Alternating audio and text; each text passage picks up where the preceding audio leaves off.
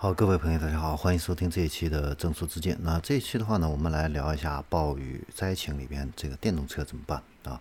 那近日的话呢，不管是河南地区这样的一场大暴雨，出乎所有人的一个意料哈，三天的降雨量相当于以往一年的一个降雨量啊。那上海地区的话呢，也是马上又要来台风和暴雨啊。那面对这个暴雨这样的一个情况的话呢，很多私家车啊都会被洪水冲走、淹没。那这个时候，电动车泡水以后到底安不安全？我们今天呢就来聊一聊。首先呢，纯电动车跟传统的燃油车它最大不同的地方啊，就是电动车呢它没有发动机，所以它就不存在进排气的一个问题。那电动机的话呢，它工作不需要。吸入空气，所以呢，如果进行一个合理的一个设计，从车辆原理的一个角度来看的话呢，实际上电动车它比燃油车会有更好的一个防水性能。那此外的话呢，目前啊，车辆在接插件、机械结构啊，现在都有打胶、密封圈啊这样的一些密封设计，所以呢，是可以做到基本的一个防水保护的。那像我们这个车辆啊，日常涉水行驶的时候啊，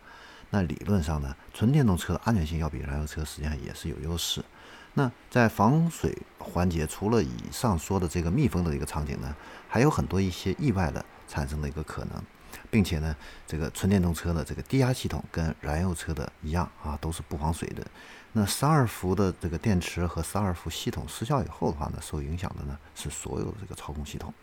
所以盲目的操作的话呢，会引发一个二次的伤害。所以，虽然这个电动车理论上涉水性能比燃油车要强一些，但是啊，看到这个积水路面，我们呢还是要谨慎通行啊，不能说肆无忌惮的啊直接冲过去啊。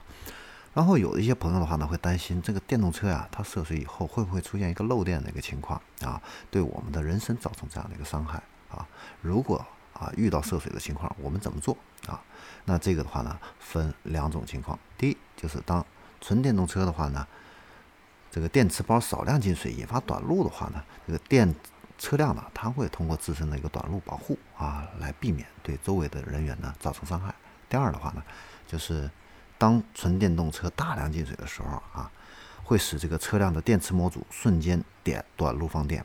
那这个时候啊，电池包会直接报废，没有办法再次使用。所以啊，涉水行驶之后啊，一定要检查一下咱们这个车辆的一个情况啊，才能够。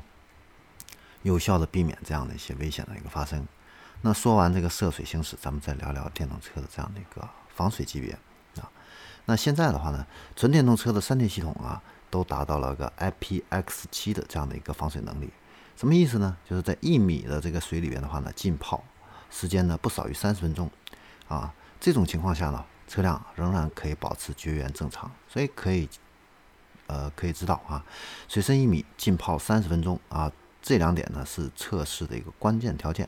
那其中的话呢，一米的水深呢决定了这个车辆受到了一个水压的一个大小，三十分钟呢决定这个车辆在水里浸泡的一个时间。那像这次河南的这个大暴雨啊，车辆所处的这个水深和浸泡的这个时间呢都超过了国标的一个标准，所以这个时候啊，电池包进水绝缘失效的一个风险就大了很多啊。那此外的话呢，就是部分车辆啊，标称自己防水能力可以达到了一个 IPX 八这样的一个级别，啊，什么意思呢？就是在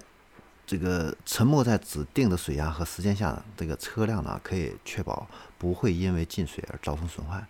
但是呢，不管是什么样的一个防水级别，这个水深跟浸泡时间这两点都是有一个限制啊，毕竟这个车呀，它不是潜水艇。啊，不管是什么样的一个防水级级别的话呢，也不能够保证百分之一百不进水不进尘啊。所以，